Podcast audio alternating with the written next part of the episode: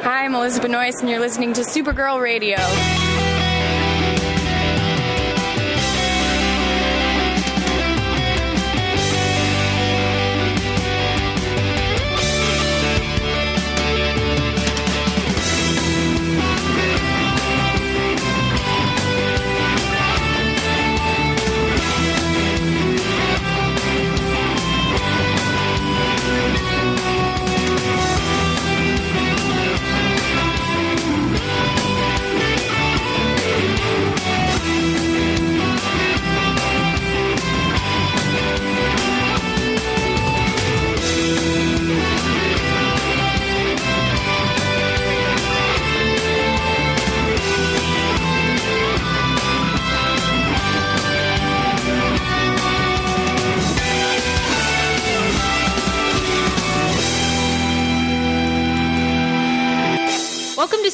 Radio, your source for all things related to the CW Supergirl TV series and the character of Kara Zor-El.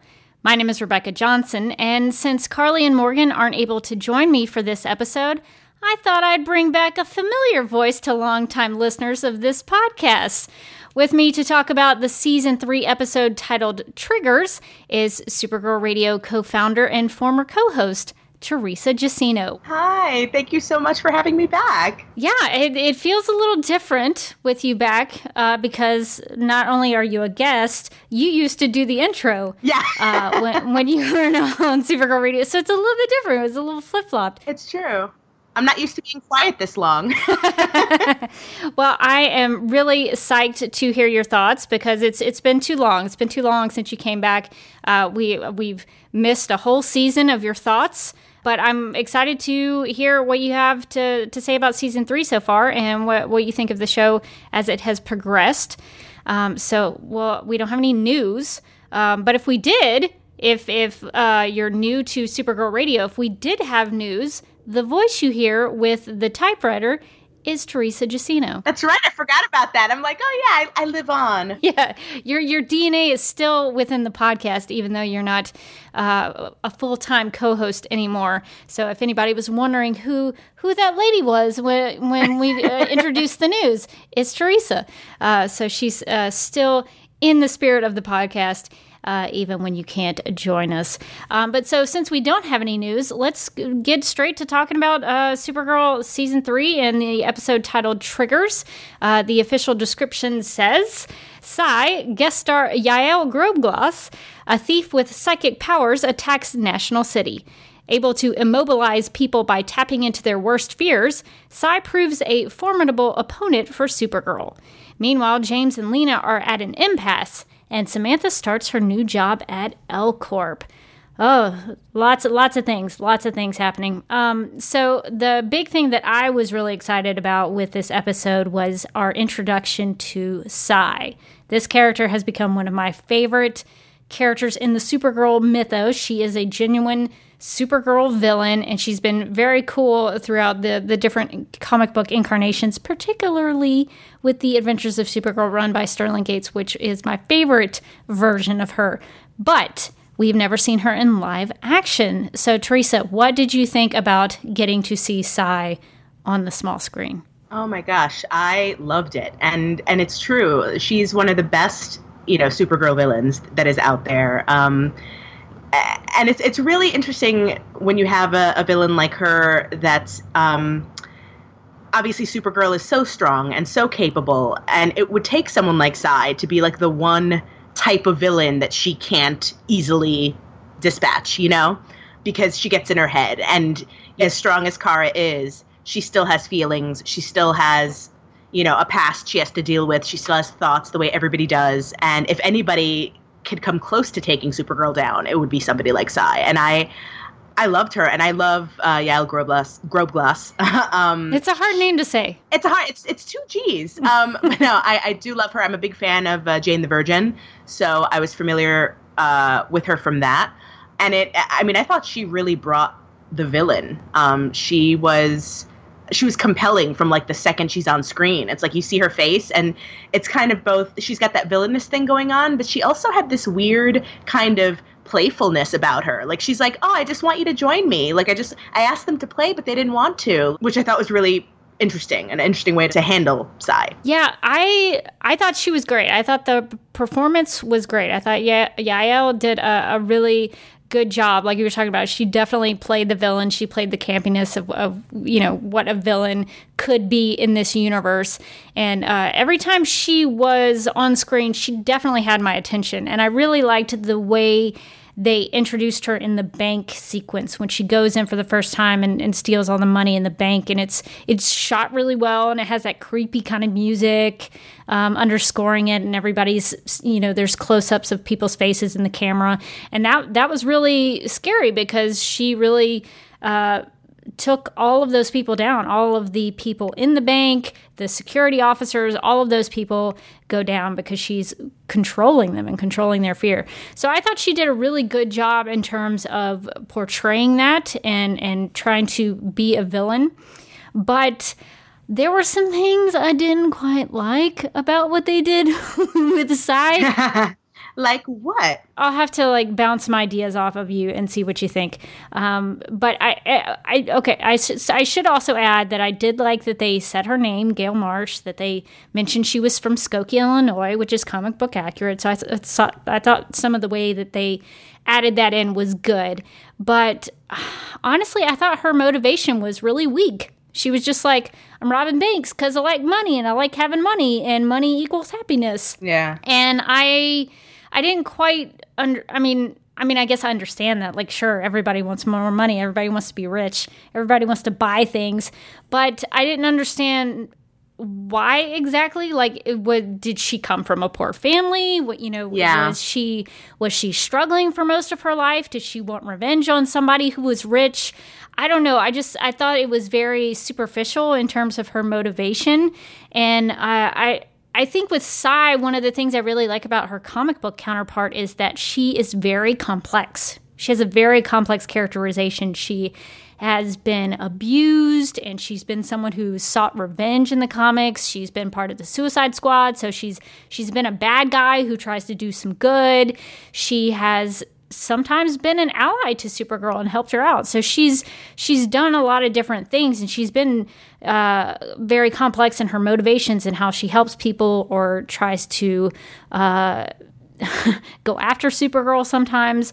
Um, so I thought the whole like I just want to be rich, I just want to be happy because I have a lot of money thing was sort of I don't know, superficial, weak. Uh, so I don't, I don't know what your thoughts are on that. Well, I, I agree with you that it was, it was like they, they left a lot of that out, and they, they clearly, and, and Supergirl, like as a show, tends to do that a lot. Like you'll have the one-off villain that like they, they don't really get much into because they need to save room in the episode for like all the other stuff they have to get in there. Um, but my feeling was like, you know, at the end, Supergirl kind of knocks her out, and I don't know why, but the vibe I got was that this is somebody who's going to come back. You know, like this is going to be this is the type of villain that you know we could see again, like a Livewire or something like that, where like anything that would. And, and maybe this is just my hope, you know. yeah. I feel like like anything, you know, I feel like that's something they could expand on later. Um, so I think that's the only thing that kept me from like outright thinking it was bad was that like it felt like this is the introduction of somebody that could come back to haunt Supergirl at a later date and we might find out like little bits more about her the more she appears, you know but yeah, I agree with you. It was it was very superficial. Um, although the the way that she said, and, and this is again chalking it up to her performance, the way she said things like money is the most important thing. Like when she said that, and maybe this is just because I did grow up a poor kid, I understood that immediately. I was like, oh, okay, like she's been through some stuff. So maybe that was just me bringing my own stuff into it and kind of uh, filling in the blanks where they should have. right. So yeah, I, my I agree with you that it was kind of um, they glossed over a lot that they could have done with her. Um, my hope is that because she is such a co- great complex villain, that they will bring her back and add to her as the show goes on. Yeah, I definitely would like to see her come back. I I, I, want more side, please. Uh, but I. It's tough because I, I, I wonder if they did bring if they were going to bring her back, how would they do it? Because she was very very much handled by the end of the episode. So I, would be curious about that. Um, but I also, since you brought up the um, the idea that you know uh, maybe maybe she did grow up poor, maybe she uh, she had those things in her life that maybe they will explore later on in in the show, which I would I would love. I would love more side backstory. I want to know where Gail Marsh is from. What what what was going on in Skokie, Illinois? How did she discover she had these psychic powers? But I wonder if what she was saying to Supergirl was even something she would say to herself. Like, was she even happy? She didn't look very happy. She was robbing banks and she had all this money, but she didn't look happy. Yeah. So I, I don't even know. I, I don't know if she was trying to tell her that her tell herself like convince herself that that's what that was so i, I didn't really understand that part of her motivation and uh, you, you mentioned uh, earlier about how Psi talked about how the people she was attacking uh, didn't want to play with her Yeah. and I, I thought that that was that stuck out to me too because I didn't know if they were trying to insinuate with her characterization that she was sort of childlike because she uh, she mentions a, a, nursery rhyme. She she does the uh, the words from Ladybird, Ladybird. Yeah, yeah. A, a, nursery rhyme uh, where she says, "Ladybird, Lady Ladybird, fly away home. Your house is on fire. Your children will, will burn." So I, I didn't know if they were trying to give us more backstory on that, or if I was just insinuating that in my head. I mean, it, it definitely. Uh, I mean, we don't know, but um, but yeah, no, it did seem like they were they were, if if not childlike, then at least like there's a playful aspect to her villainy, um, which you know is is you know pretty standard for a lot of villains. Like they enjoy toying with people. They enjoy like comparing like the people that they are you know committing crimes against to children yeah i i didn't know exactly what to make of that and especially with the whole like wanting people to play with her i thought it was weird that when John came John came to play he, he, tried to protect kara um, and she got rid of him and she says uh, you know, someone else has come to play, and then, then she does her thing, gets rid of him, and she says, "Just you and me now." Yeah. Well, she didn't want to play with john so I was like, I don't, I don't understand what, what what are the what are the rules of this game Psi do you want people to play with you or do you not? Yeah well she just you know it's like you know you came to play but you brought your like c game instead of your a game. So which i was like i mean honestly that things like that were the things that scared me. Like you brought up before um like the close-ups of the people and kind of there's nothing scarier to me than having a villain who can dispatch with, uh, people with very little effort. Like her kind of walking through the bank and having people cower to the side is more scary than having somebody come in with like you know weapons or even like you know powers that can like fling you around the room you know? It's like that fear is like so primal that i was like oh that's interesting like that's that's really frightening um, and when she kind of got rid of John so easily, I was like, oh crap! Like not even Martian Manhunter can like deal with this woman. Like that's that's scary.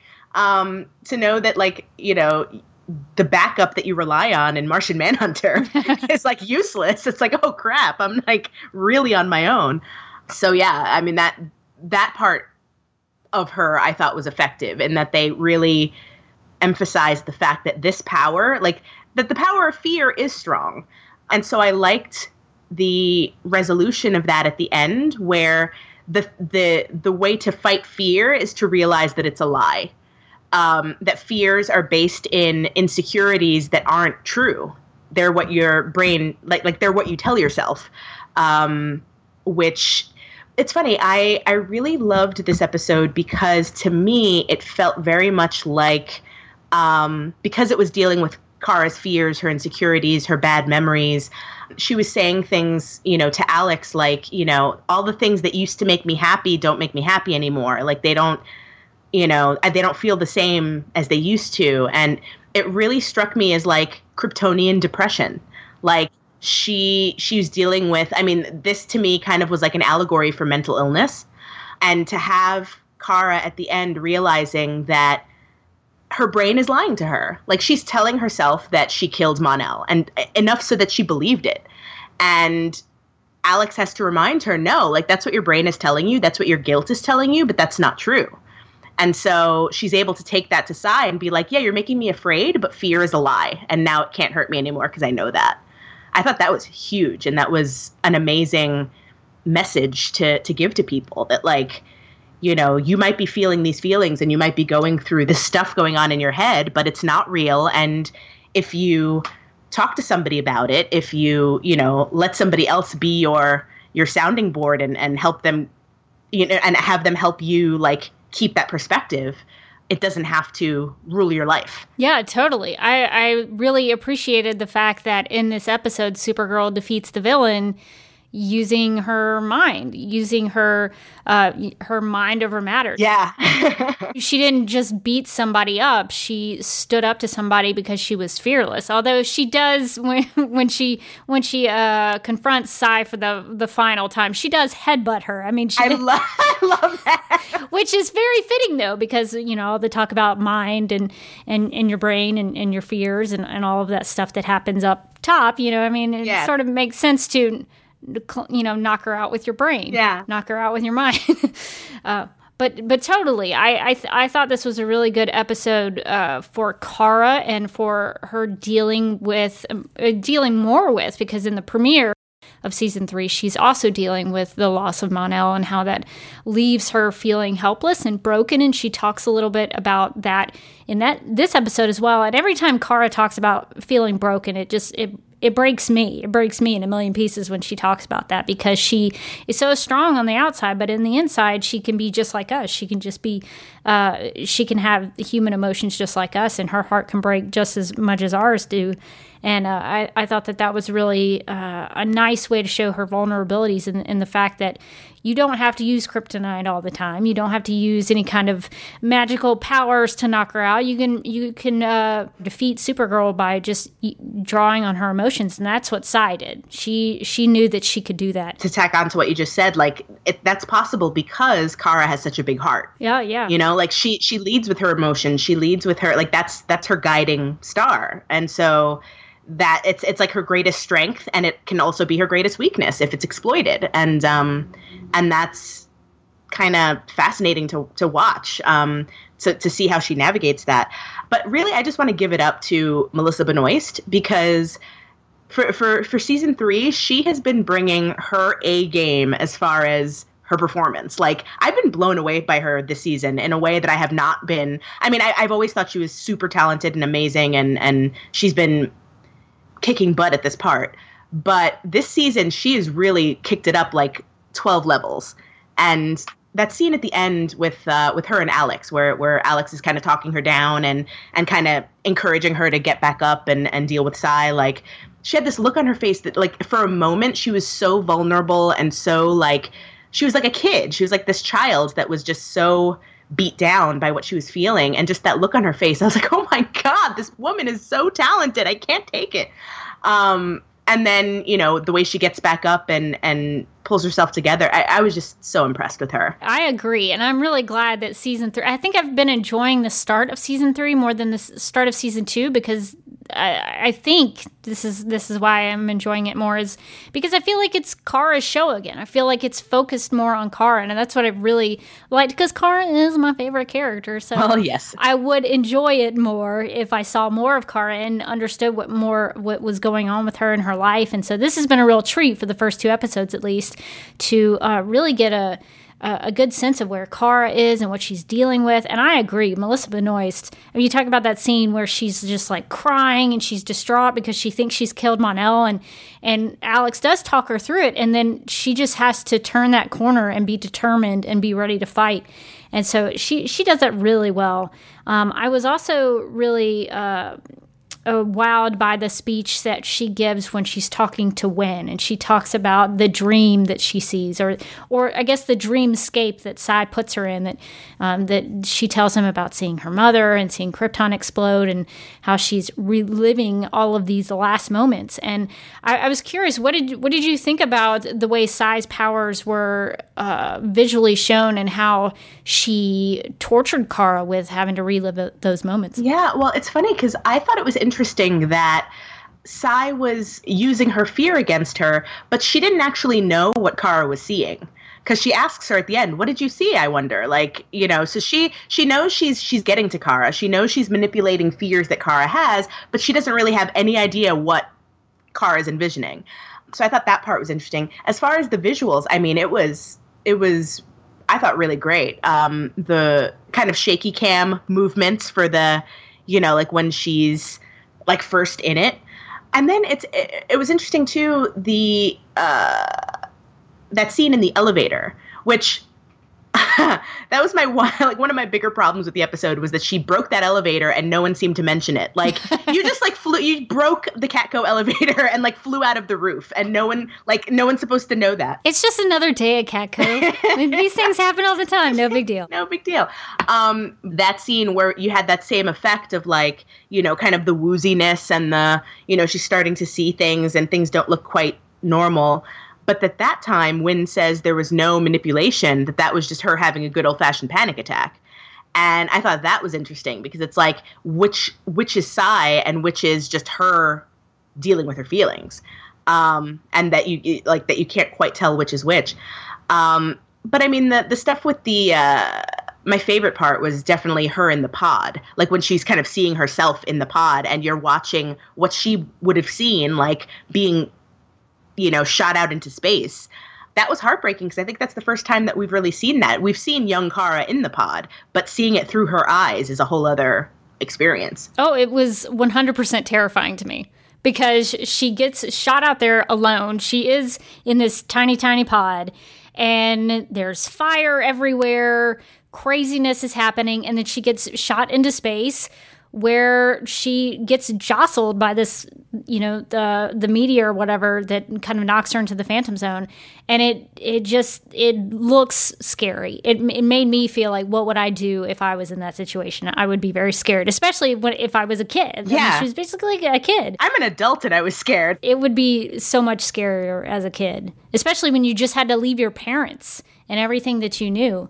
Uh, so, so I, I thought that that was a, a, great way to show it, and I, I think if they got Psi right on any level in terms of her comic book counterpart and and her uh, the way she was portrayed on the show, I think those things are what they really got right. Is the way they did the dreamscapes, especially with the Sterling Gates Adventures of Supergirl uh, version, uh, because she would create these these dreamscapes that Kara had to go in, and I, I was really drawn to the the way that the parking lot uh, so Psi and Supergirl are fighting in that parking lot, and Psi turns the parking lot into like the I, I don't know is it a launch pad? What do, what do they call those things? Where where the pod was launched from, like the the runway, I guess. Yeah, like a like a runway, and it, the parking lot turns into that, and I was like, oh, that's really cool. And so and then Psi turns into Alura. Like I, I enjoyed all of that stuff because I thought that that really captured the comic book version of Psi very well and her abilities. And she's such a unique villain, and I, I think that really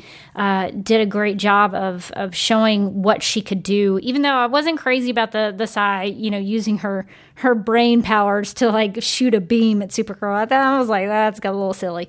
But the way she manipulated Kara's fear and made that so real for her, I thought I thought that was very cool. Totally. So there were a couple of other things going on in this episode. One of one of the bigger things, I guess the the next biggest thing would be Lena starting her job at Catco. Yes. She's, she's purchased Catco, saved it yes. for Morgan Edge's clutches. So, what did you think about uh, Lena Luthor being uh, present at Catco? Yeah, I mean, I love it. I love her. I love Katie McGrath. I love that whole business. I thought it was interesting too the the conflict between her and James. Um, and it's funny because I've been seeing a lot of stuff online about about this, and a lot of people hate it, and a lot of people like. I know from from last week's episode, um, th- there seems to be some like clues to like lead us to believe that they might be pairing them up, like they're trying to drop that in.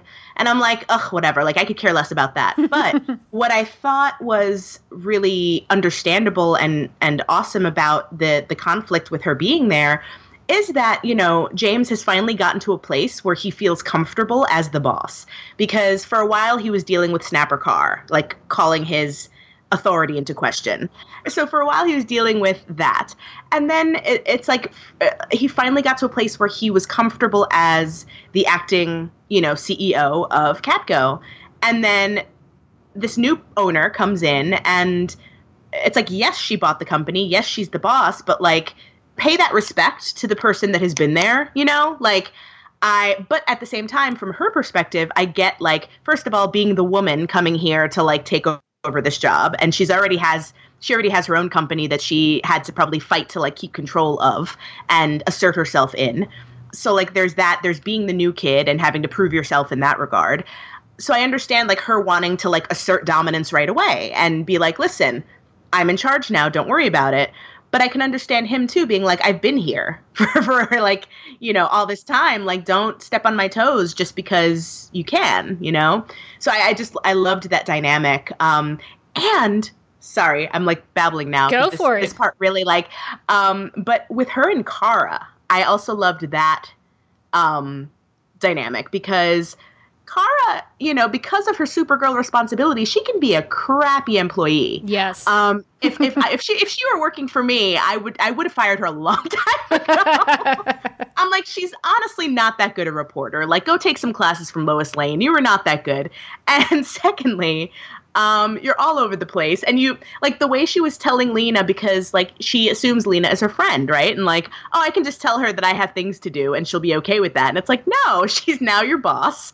You don't get to just tell your friend you're skipping out and that you'll do it later. Like, that's not how life works.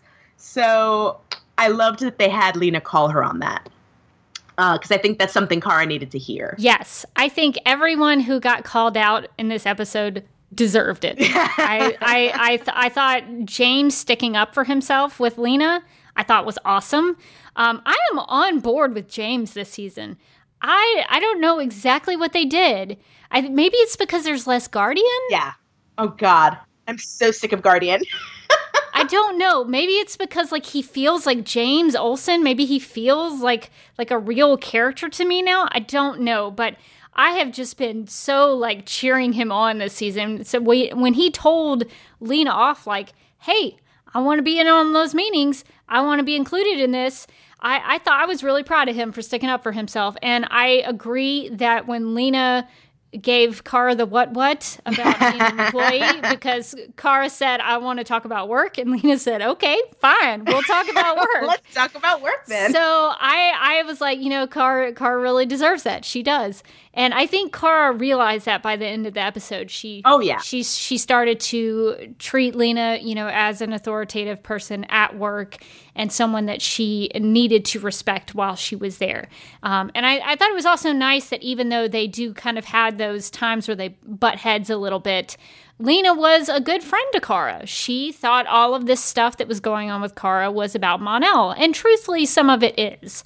Um, d- deep down, a lot of it is actually. Um, but I, I, thought it was nice that Lena was trying to be very understanding with Kara and, and, what she was going through, and so I really appreciated that. But yeah, it was, it was, it was a a, a very um, conflicting. I don't know, a very combat. Well, not combative. Maybe like less than combative, whatever that word is.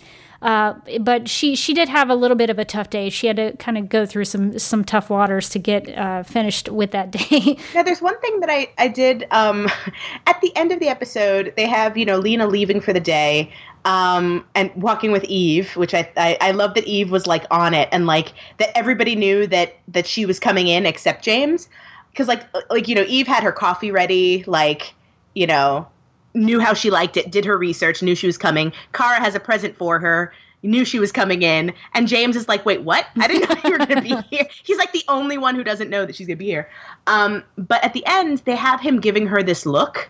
And I was like, oh no. Like, I really.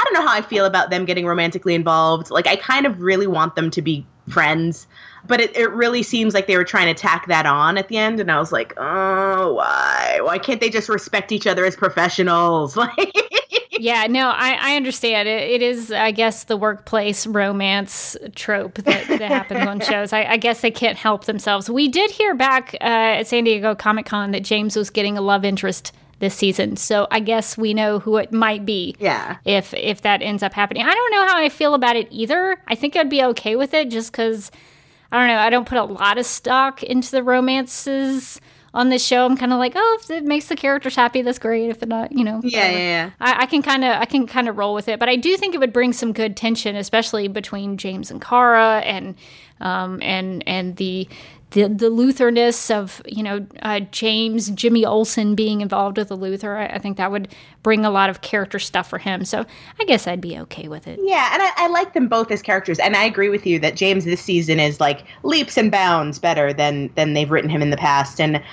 If, if Guardian never comes back, I that'll be too soon.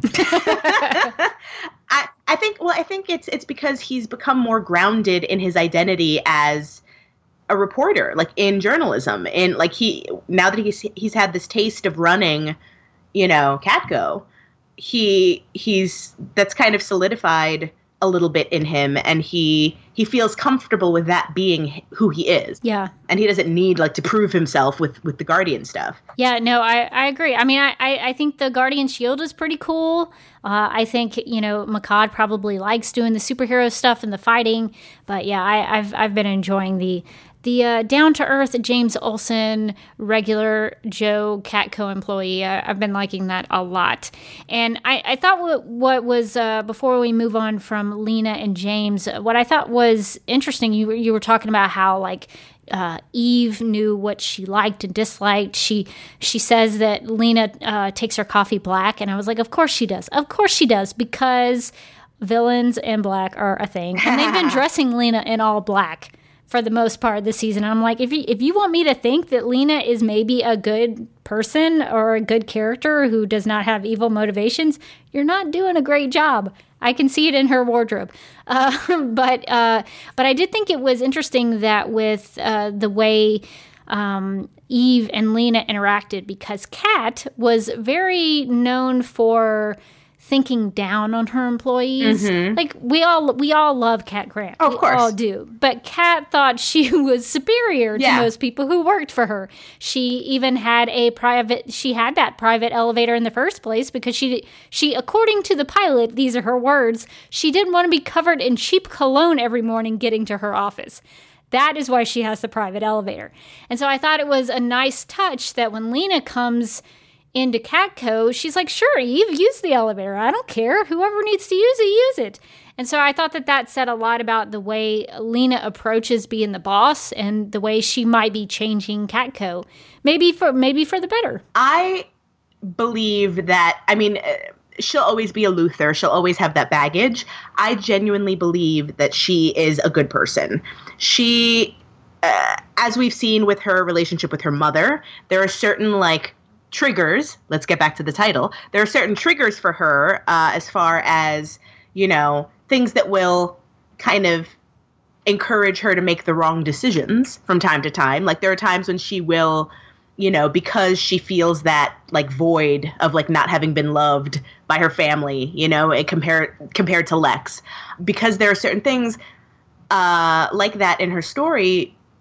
On occasion, I'm sure she will make a bad choice make the decision that appears like more evil than the the good decision she should make. But I don't think she's an evil person, and I don't think that overall she will be a villain.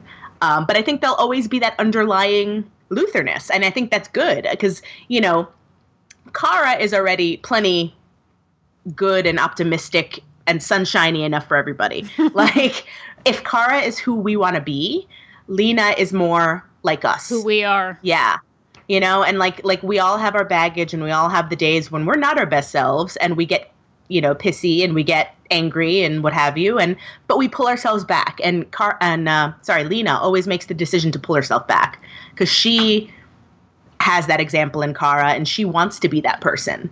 Um, which says a lot about her yeah she does talk about how she wants to be like supergirl she wants to aspire to be Supergirl. So I think that's a good that's a good point. It's a good way to look at it, even though she wears a lot of black. She does. I think, yes. I think she needs to maybe change her wardrobe up a, a little bit just so I don't get suspicious. It's also like yeah, villain slash you know businesswoman chic. Oh, okay. All right, I'll go. I'll go with that. But that's also where she needs to take a page out of Cat Grant's, you know, book because Cat Grant had sense of style and right. also looked professional. So just mix it up a little bit, uh, just so I don't keep looking at you like a Luthor. Um, but that brings the question. Uh, so I'll, I'll, I'll pose this to you, Teresa. Do you think that Lena working at Catco is going to cause problems for Kara, like moving forward with her Supergirl uh, work that she does. They had that moment, right, where where you think that Lena has figured it out and then she hasn't. And I was kind of like, oh, you know, like again, we're going to have to deal with the boss who doesn't know and whatever.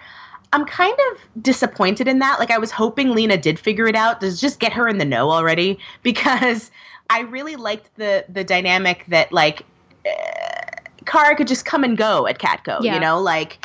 I mean, she's a crappy employee, and she should be called out on that. But uh, like when when James calls her out, like James to me, like in, in the first episode of the season, he calls her out on it because he's like, listen, just because you're Supergirl doesn't mean you don't have responsibilities as Kara. Like I called you here, I used the the signal watch because you have an assignment due. Like and that's important. Like that's as important as whatever villain or whatever whatever because that's your life. And I think that to me was more interesting coming from a boss. You know what I mean? Like the boss knowing that she's Supergirl and still expecting things from her. Yes. So now with with Lena, you know, now we're going to play that game again of like I have to hide from my boss and it's like I'm just kind of waiting for them to let Lena in on the whole thing so she can know things cuz I'm like, "Oh, this again." Yeah, I'm sure they're saving that to to be a big uh, may, possibly a bomb that goes off, a metaphorical bomb, you know, a big uh, conflict that that will interrupt between Lena and Kara. I'm sure that's what they're doing. That's that's good drama. But I sort of wish Kara would tell her something because Lena even says, "You don't have to hide from me, Kara." You don't have to hide. So I'm like, she's she's giving her that open door, and Kara's like, nope, I'm not gonna walk through it. Yep. So uh, Kara, at this point, if something happens with Lena and Lena finds out her secret and things blow up and Lena turns evil and wants to kill her, I don't know. I mean, Kara, that might be on you. No, it's true. And and also that just like cuz that that's an interesting point having, you know, if if Lena does go villainous, her knowing Kara's identity could be harmful to her. But also there's that thing where like, you know, you lied to me. You, you know, every day to my face you lied. And that, you know, whereas like if she would have known she was Supergirl, even if Lena were a villain, she might be conflicted about going after her if they're friends. But if she lied to her and she's a villain, it's like, oh, now I don't feel anything for you. Yeah. yeah. Uh, Kara might want to just, you know, think some of these things through. Uh, because I, I know when she talks to Alex, she says, you know, Lena asking me uh, about everywhere I, you know, I've been going is new and horrible. So uh, she's she's sort of thinking about it, but I don't know if she's considering her options on what to do just yet. Because uh, this is still kind of new. Lena working at Catco is still kind of new. So she she was I think she was so used to having all of that separated. Now it's now it's all kind of coming together as one, and she's got to deal with it. So I'm curious as to what happens with with Lena being in the office. Um, and speaking of new characters uh, coming into the business world and having uh, uh, possible interactions with Kara in, in, a, in a, a professional basis, uh, we get to learn more about Samantha and Ruby, Mm, uh, some, yes. some new characters to season three. So, Teresa, what do you think about uh, their storyline in this episode and what they were going through? I really, really love them, and it's funny because when I when I heard that um, Odette Annable was going to come and play be playing Reign, you know, they announced that, and I was like, oh god, they're going to bring like a world killer to you know the the show. That's amazing, and I was already excited. But I love how they are dealing with her because as of right now, she doesn't seem to know who she is, what she is. She showed these powers once and she tried to recreate it but can't. Um, I loved that at the end she tries to bend that crowbar and she can't do it. Yeah. So it's not even like consistent powers. It's not even that she's hiding something from her daughter that she knows about. It's that she's trying to explain it to herself, which I think is a great way to go about it. Um, and I loved Ruby. I love the, the young actress that plays her. Um, Emma something. I think Emma Tremblay is her name. Yes. But uh, I love her, and I I really love that. At the end of the day, she just wanted her mom to have superpowers, not just because she wants her mom to be cool and have superpowers, but because that would mean she wouldn't have to work because she wants to spend more time with her. And I thought that was such a like a real life, real kid thing to want because it's hard having a single parent and a single parent who has to work to support both of you and she doesn't feel that support sometimes at home even though you know samantha's doing the best she can and I love that the two of them have such a grounded, real relationship, um, and that all all that Ruby wants is to spend time with her mom. And it's hard to to have a single mom that has to support both of you, that has to go to work, but Samantha's there to like reassure her that she loves her and that she's there for her and that she's her top priority. So yeah, I just I just love them and I love how they're they're developing the slow burn kind of reveal of Samantha and who she is and um, I love that it's kind of going to be a surprise to her. I feel like we're going to get like a big vision one, you know, one episode where like all of a sudden she sees like already we've seen it in in last week's episode with her seeing Alura. Yes. So uh, we know that that's already starting to to pop into her brain, but she's still trying to make sense of it. And I I'm really looking forward to the day when she like awakens and and that and you know realizes what her history is. Yeah, I was hoping that that was Psi manipulating things, but I, I guess we'll have to figure out uh, in in the coming episodes and, and, and throughout the season like why why that's happening to her um, because we don't fully know that yet. But I, I agree with you. I, I, really like the slow burn of what they're doing with Samantha. It, it makes me want to watch the next episode. Like, what more information are they going to tease out? What what else are they going to tell us about her background or what she's going through? Um, and I, I, do like Samantha and Ruby as as a mother and a, a daughter on the show. I, I was I was sort of laughing though because I don't totally understand this is i guess i guess this is like the Psi motivation like they they show them living in this really big house. I mean, it's a really nice house. And Samantha tells Ruby, you know, I gotta, I gotta start this new job because we gotta make a lot of money. And I was like, well, it looks like you already had a lot of money. Uh, so I was, I was sort of confused about maybe it was a new uh, position, maybe as a promotion for her to to get this new job at at L Corp. But I was just like, I don't know. I could have bought it a little more if they were you know, in a, a, a, smaller house or, you know, we're, we're in need a little more because it didn't sort of, that, that, that motivation didn't really make sense to me. I was like, you're already living in a swank house. Uh, but but maybe they have to keep up that lifestyle. I don't know. Well, yeah, and also like I mean, she needs a job, period. And clearly, she's at the C- at the CEO level. Like she's she's taking over for Lena, so clearly she's worked up to a certain point. Like she's not going to be working necessarily at like a grocery store. True. And so, but yeah, like you, you still need to be employed. Like just because you have a job like that doesn't mean that you can like be independently wealthy and stop working forever. So it's like whatever whatever job she has is going to be too much of a job for Ruby because they're dependent on her entire income. So it's not like she can, you know, like I yeah, I mean I guess I had a little less trouble believing that, but I think really it, it's not so much the pressure of needing to have a job, so much as like it was a new job, and so she had to make a good impression. Okay. In the beginning, it was like you know when she has to go and and into the principal's office to deal with that fight Ruby got in. She says, you know, today of all days, like. And it's true. Like that would be frustrating for me as a parent if I'm like I'm starting, I'm taking over for a CEO at a company, and then I have to leave because my kid got into a fist fight. Like that's that's you know not ideal. And uh, so I'm like, I would have been pissed too. I would have been way more like I thought Samantha handled that really well because if that were my kid. She did lose it a little bit with Ruby when Ruby kept, you know, asking her questions and, and wanting to talk about it a little more. And I think you're right. I think Samantha is still trying to deal with what she thinks about it, and uh, and I think that's that's what's causing a rift between them. So, yeah, I, I will go with uh, with your explanation of, of the job and, and and why Samantha maybe already lives in a swank house and then has to you know get a new job. I, I will. I you've you've helped me out with that. You've helped me to to, to, to, get around that hurdle because I was like, man, they, they are living large in that house.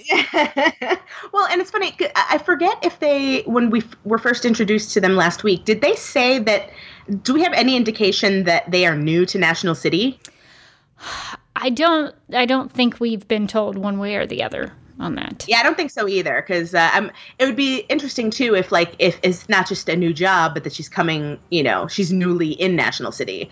Um, but yeah, we don't know. All right. Is there is there anything else you wanted to hit with uh, Samantha and Ruby? Um, I think they're great characters, and I like that that um, even as we're getting all the the villains that I'm sure are coming throughout the season, I'm glad that we have them kind of as a through line because I think they're going to be like interesting characters to follow. And I'm also curious about, you know, Ruby because we know that Samantha has these powers, and uh, and we know from the comics at least, you know, what that means. But if Ruby is her daughter, what does that mean for Ruby? And does Ruby have powers that she's coming into? And is Ruby even her daughter? Like, mm, does she only think she's mm. her daughter? I don't know. Well, I was just thinking, what if the twist is that Samantha doesn't become Reign and Ruby does instead. Mm. I don't know. I don't know. I don't know. Probably not. But I love that we're both like, I don't know. I don't, I don't know. I don't know. I'm just saying stuff. there's a lot of good questions that are raised like why can't she use her powers consistently where does she come from who's the father those kinds of you know what's the deal with the father because she says there is no father um, so i think there's a lot of questions surrounding them that i'm very curious to know the answers to um, so lots of lots of good stuff there um, teresa is there uh, uh, anything that you wanted to bring up that we didn't? And also what are your overall thoughts about this episode? I thought it was great and i thought it was i love that with these first episodes of the season that they really just hit the ground running as far as like uh, being really emotional and intense. And if there was ever like the accusation about supergirl as a show that like oh it's fluffy and it's a little too like you know like I feel like a lot for a lot of people it, the show is like too optimistic almost. Like here it's like it still maintains that Supergirl optimism, but it's grounded in like real emotions, um, which I really really like uh, about these episodes so far. I think that the show has gotten so much better about dealing with Kara as a person dealing with you know everybody all the other characters surrounding her at the DEO you know Alex and Maggie and like everybody like oh, actually, we could talk about that and about their marital problems or their, uh, you know, because that was a big bomb that, like, you'd think they would have discussed kids before now. You would think. All of a sudden, you know, Maggie drops this bomb, like, oh, I never really saw myself having kids. I hope that's okay with you. And it's like, you haven't talked about this yet. What's wrong with you people? So I I thought it was interesting that they were like arguing about the DJ and the band, but it wasn't really about the DJ and the band. It's about other stuff that is that they clearly disagree about and haven't addressed. So that's something else too that I'm kind of waiting to see how that plays out. Um, I'm like I really want them to stay together because they are so cute. I don't want any harm to come to them because I'm I'm definitely a Sanvers shipper, but at the same time I you know I feel like there's trouble in paradise for those two and uh, rightfully so because they don't you know it seems like there's a lot that they don't talk about to each other. Their communication is not great.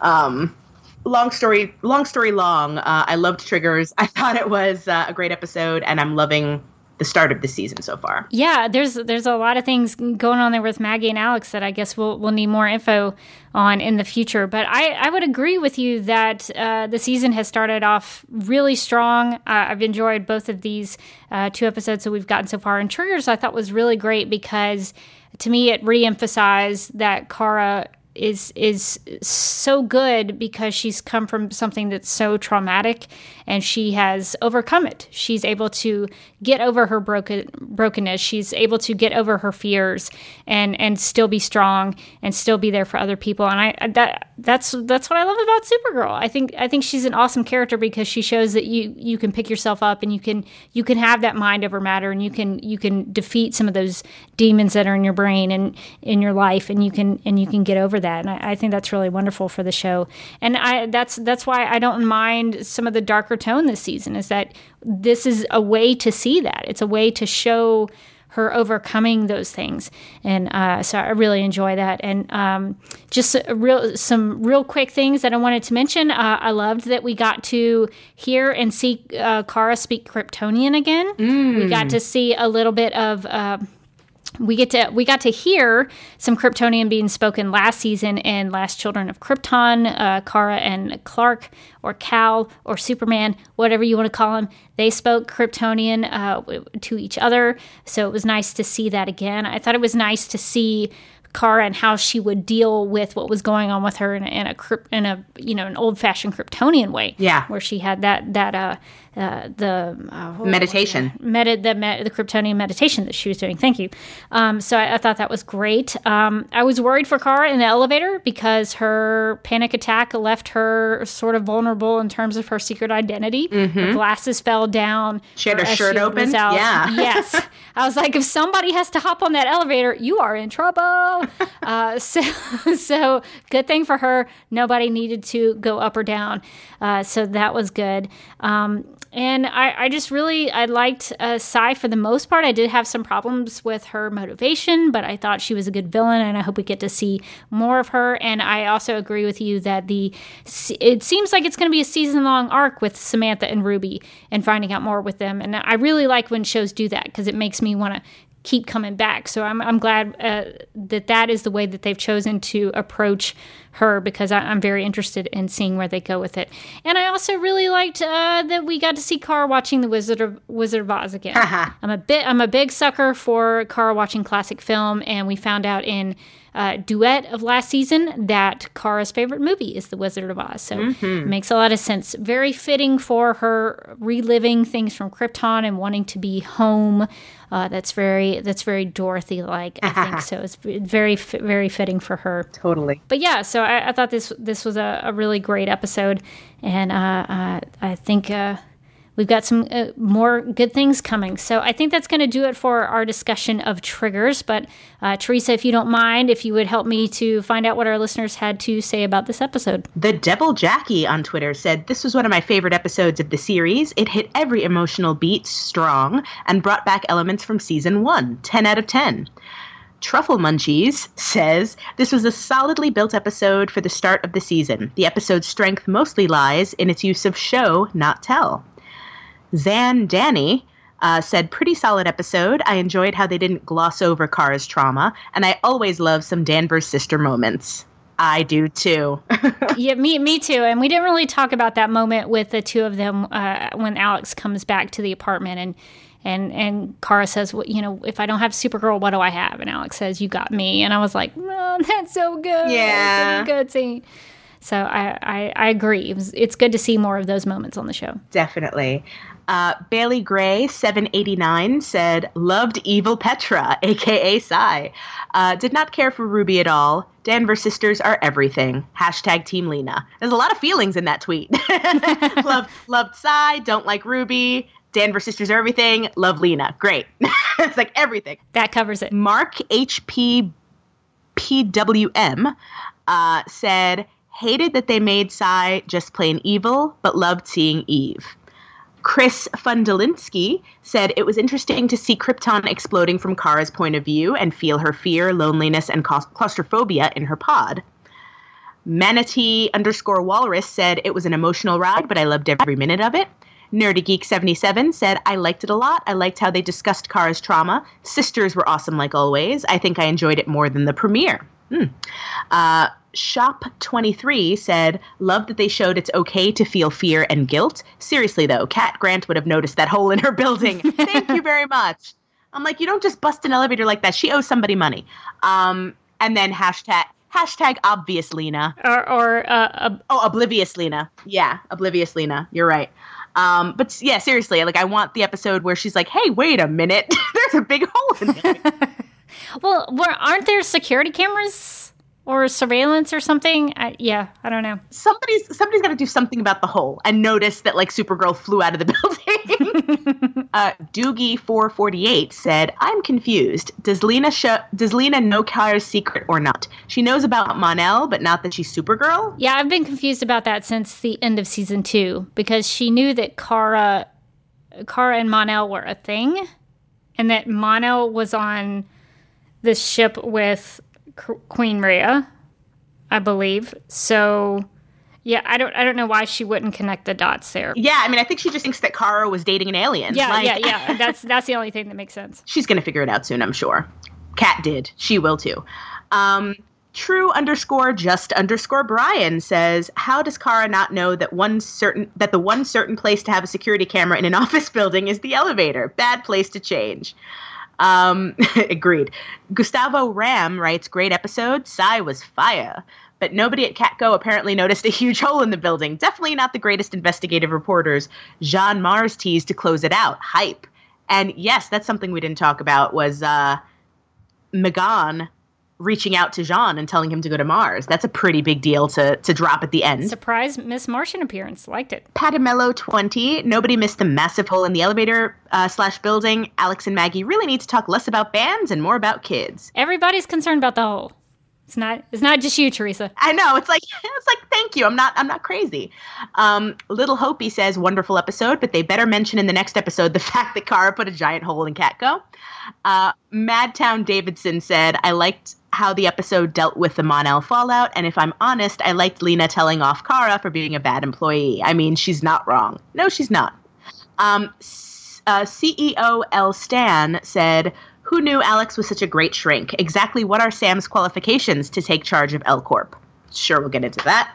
Uh, Israel K 26,000 said, The tone was amazing. So many women on screen. Love Kara's interactions with Winn, Lena, and Alex. Very honest. I've missed Catco and Sister Time. Also, I feel this episode centered around mental health being just as important as physical health, relating to the I Don't Mind campaign. Yeah, um, for more information uh, on the I Don't Mind campaign that Chris Wood has been a champion for, along with Melissa Benoist, Jeremy Jordan, and others in the Berlantiverse, uh, the Arrowverse, uh, you can visit idon'tmind.com. Yeah, that's uh, that's been making the rounds on social media, so you can go check that out if you want to find out more about the I Don't Mind campaign. And I also uh, would agree about uh, getting to see Kara with Winn uh, in a scene again. It was nice to see their friendship being uh, brought back into the forefront and get to see them have a, little time together because it had been a while since we'd gotten to see the two of them really talking. So I was I was enjoying that as well. Uh, we have an email from Daryl who writes, "quote Lena was referencing, uh, talking about uh, in last week's uh, Supergirl radio for Girl of Steel. Uh, Daryl writes, Lena was referencing the Michael Douglas movies of the '90s, not the '80s, and I was surprised that you missed the line about Snapper Carr being on sabbatical." Unquote. Um, first things first. I totally misheard the Michael D- Douglas reference. I thought, I assumed because they were talking about, you know, Michael Douglas's charisma and everything, I assumed they were talking about the 80s because that's when, that's like peak Michael Douglas. Yeah. Uh, was from the 80s. Not so much the 90s. The 90s is like basic instinct, falling down not what I think about when I think about like charisma, you know, charismatic Michael Douglas. So I, I think my brain just assumed 80s instead of 90s. Uh, but I want to thank Daryl. I want to thank Dr. Ange 70 and at half wolves on Twitter for correcting me. I appreciate the correction and pointing it out. It's been changed in my notes. So if I ever have to reference it in the future, I will say 90s, not 80s. So thank you all for mentioning that. And I just wanted to put that out there on the podcast so we so we had corrected it. And uh, about Snapper Carr's sabbatical mention, uh, sometimes when you're podcasting, you don't get to hit everything you want to just for, for a, a time standpoint. Uh, but I did have it in my notes. Uh, so I was going to mention on the podcast, just never got around to it. But since Daryl mentioned Snapper Carr and how the show, uh, and, and since the show this week set us up so perfectly for this, I thought, Teresa, uh, that we could do a little snap judgment. In the game of snap judgments, each person is presented with two options, but must only choose one. First instincts are recommended and explanations are unnecessary. So, Teresa, since uh, Alex and Maggie were debating this, uh, DJ or band? What do you say? DJ. I'm going to go DJ. No judgments on your snap judgments. That's the easiest game I've ever played. Matt also wrote in with some thoughts uh, about Lena and James. Matt writes, quote, Lena going into boss mode was pretty awesome, and James needs to chill. I kind of agree with Lena's reasoning of why she didn't invite James into these pep talk meetings. Uh, I guess she's just not introducing herself, and she's rightfully assuming that James, being the CEO, has to deal with more important things. But even if it was bad judgment from Lena, he could have asked or expressed his wishes to be present in these meetings in a better way. I think they're just forcing the tension between them because I strongly believe they're going to pair Lena and James. I really enjoyed the chemistry between Katie and Rahul Kohli last season, but with James Lena, I just don't see it. End quote. Yeah, it seems like they might be going there. Uh, so we'll have to see what happens and, and what their dynamic is like moving forward. Uh, and we have another email from a completely different Matt. We had we had lots of Matts uh, this week who writes, uh, quote, what a great episode with so much going on. Our first real introduction to Sam was well handled. I'm really intrigued to see where the season takes her and how they will handle her journey. Her journey. Finally, getting to see Psi was fun. I would have liked more of her, but hopefully she will be showing up again soon. It would be great for the writers to expand her character and build a real working relationship between her and Supergirl. I like the introduction of Lena as the boss of Catco. The dynamic between her and James should make for some interesting drama, plus her character getting more time with the cast is a great thing. And more Miss Teschmacher! uh, Matt uh, goes on to say, Kara finally coming to terms with her feelings of guilt about Mon-El was beautifully acted. Melissa Benoist always shines in the toughest emotional scenes, and I'm glad to see Kara uh, start to admit to both herself and her friends that she still has a lot of healing to do. And uh, Matt uh, concludes his email with Finally, I was so happy to see the return of Danvers Sister Time. This uh, Danvers Sisters Time. There's a, a plural there. Uh, this was something sorely missing from last season, and I have a feeling that their emotional bond will be more important than ever for them this season. Unquote. Mm. So thank you for uh, writing in, uh, Matt, with those thoughts. I definitely agree. It's uh, it's been nice to see them uh, have some more sister time, and I'm, I'm glad to see that become uh, come back into the the forefront of, of what the show is about because I think the the the heart of the show are, are, is the sisterly bond between Kara and Alex. That is the real love story of of Supergirl of the show is is Kara and Alex. Uh, well, thank you to everybody who wrote in with uh, your tweets and your emails, and uh, uh it's it's good to see everybody's uh, usernames and see everybody back in it uh, with Supergirl season three. So thank you for sharing your thoughts. Uh, well, I think that's going to do it for uh, our thoughts, for the feedback from our listeners, for uh, triggers in season three. Uh, Teresa, thank you so much for coming back to Supergirl Radio and talking with me about this episode and being my co-host yet again, even if it's just for just for this week. Uh, thanks so much for filling in uh, and and chatting about this episode. Where can our listeners find you on the internet if they don't already know? Sure. Um, and thank you so much for having me again. you can always find me every day at at uh, the Mary Sue. That's themarysue.com. Um, and I'm on Twitter and Instagram at Teresa Jusino. That's T E R E S A J U S I N O yeah, it's it's uh, been nice to hear your voice and hear you hear you uh, talking about Supergirl again. Uh, it's a real thrill to have you back. And I, will happily come back anytime if I can. good to know. Good to know. Maybe maybe one of these days we'll get get you with with like my dream is to have everybody from Supergirl Radio on together. That that would that would be my dream. So we'll have we'll have to make that happen sometime. Uh, well, if you would like to contact Supergirl Radio, you can email us at supergirlradio at gmail.com. You can post a comment on our website at supergirlradio.com. If you'd like to leave us a voicemail, you can call us at 678 718 7252. Uh, you can like us on Facebook and follow us on Twitter and Instagram, all at Supergirl Radio. You can listen to us on Google Play and iHeartRadio, and we have a playlist on Spotify, so check that out. I think that was actually Teresa. I think that was your suggestion uh, back in the day. We've kept that we've kept that up, and uh, you can uh, even hear some of the music from Triggers. So uh, go uh, check out our Spotify playlist. And we are listed on DC's fan page, which you can find at dccomics.com forward slash DC dash fans.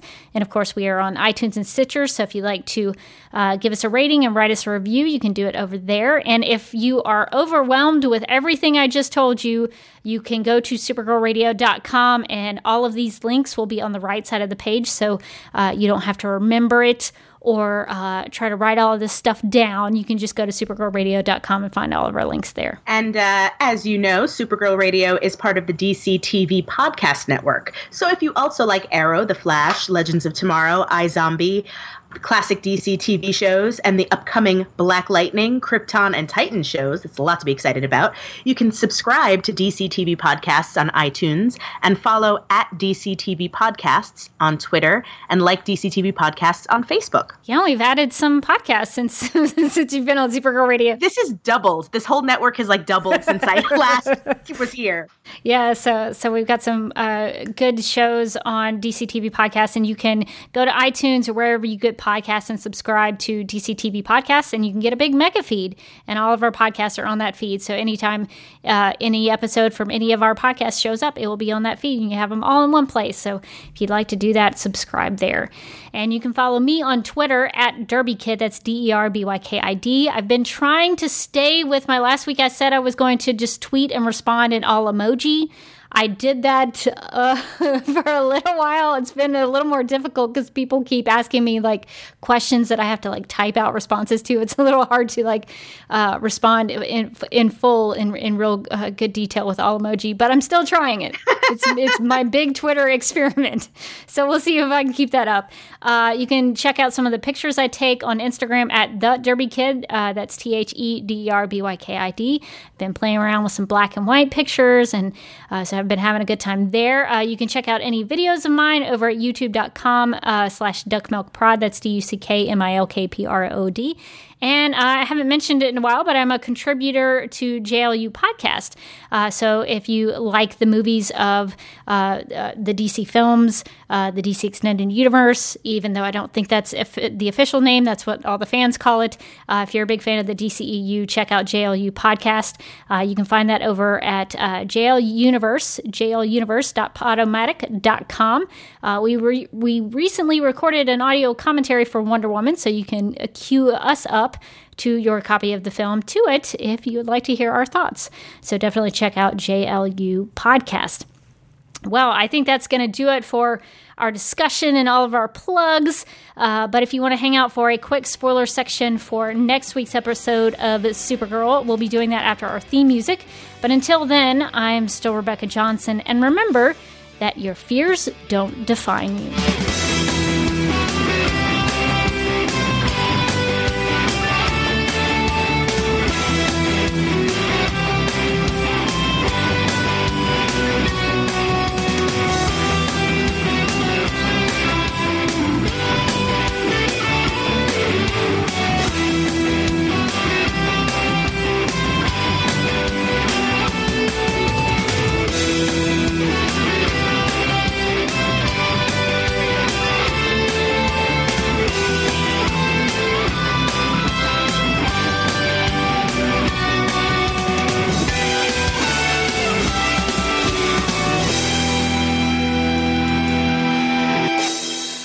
If you're going to Mars, Kara's going with you. Going back would be a suicide mission.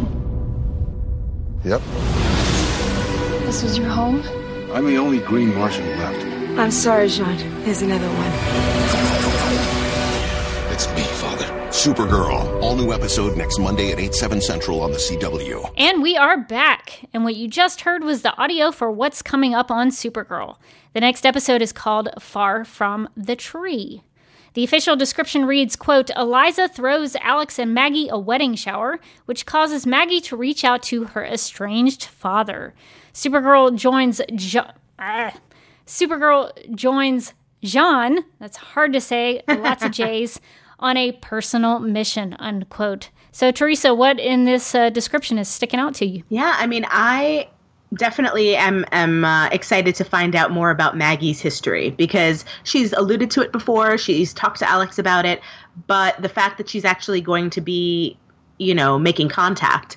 Um, and and that's the thing with a wedding. It's like it's always, you know, eh, you have to deal with family. You have to deal with your past. You have to deal with memories and and stuff because that's the kind of event it is. So I'm very much looking forward to uh, Maggie dealing with her father. And I also wonder, you know, we already got a little bit of Alex's feelings about, you know, Jeremiah not being there and what that'll do for her. So that's what stuck out to me. Maggie's father is going to be played by Carlos Bernard, which, if uh, if you watch 24 like I did, he was a, a, a big. I don't, I don't want to say anything about what he he did on 24, just in case you haven't. I don't want to spoil anything, but he was a pretty prominent figure in the 24 lore. Uh, so I'm excited to see him uh, in next week's episode just because it's been a while since I've seen him on my TV. Um, I'm really excited about getting to go to Mars.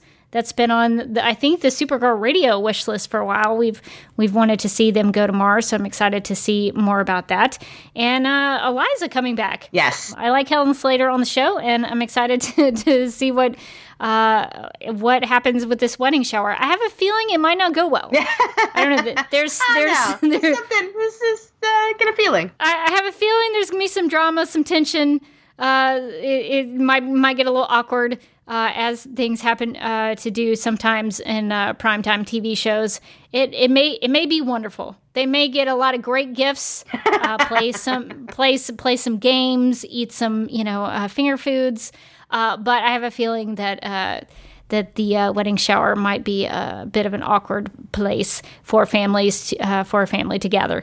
Uh, so we'll have to see if that happens, it, uh, or if it, it, it might go swimmingly. It might go great for uh, the the Danvers and uh, for for Maggie when her father comes into town. So we'll have to see about next week. Yep. Uh, but I think I think that's going to do it for our spoiler section.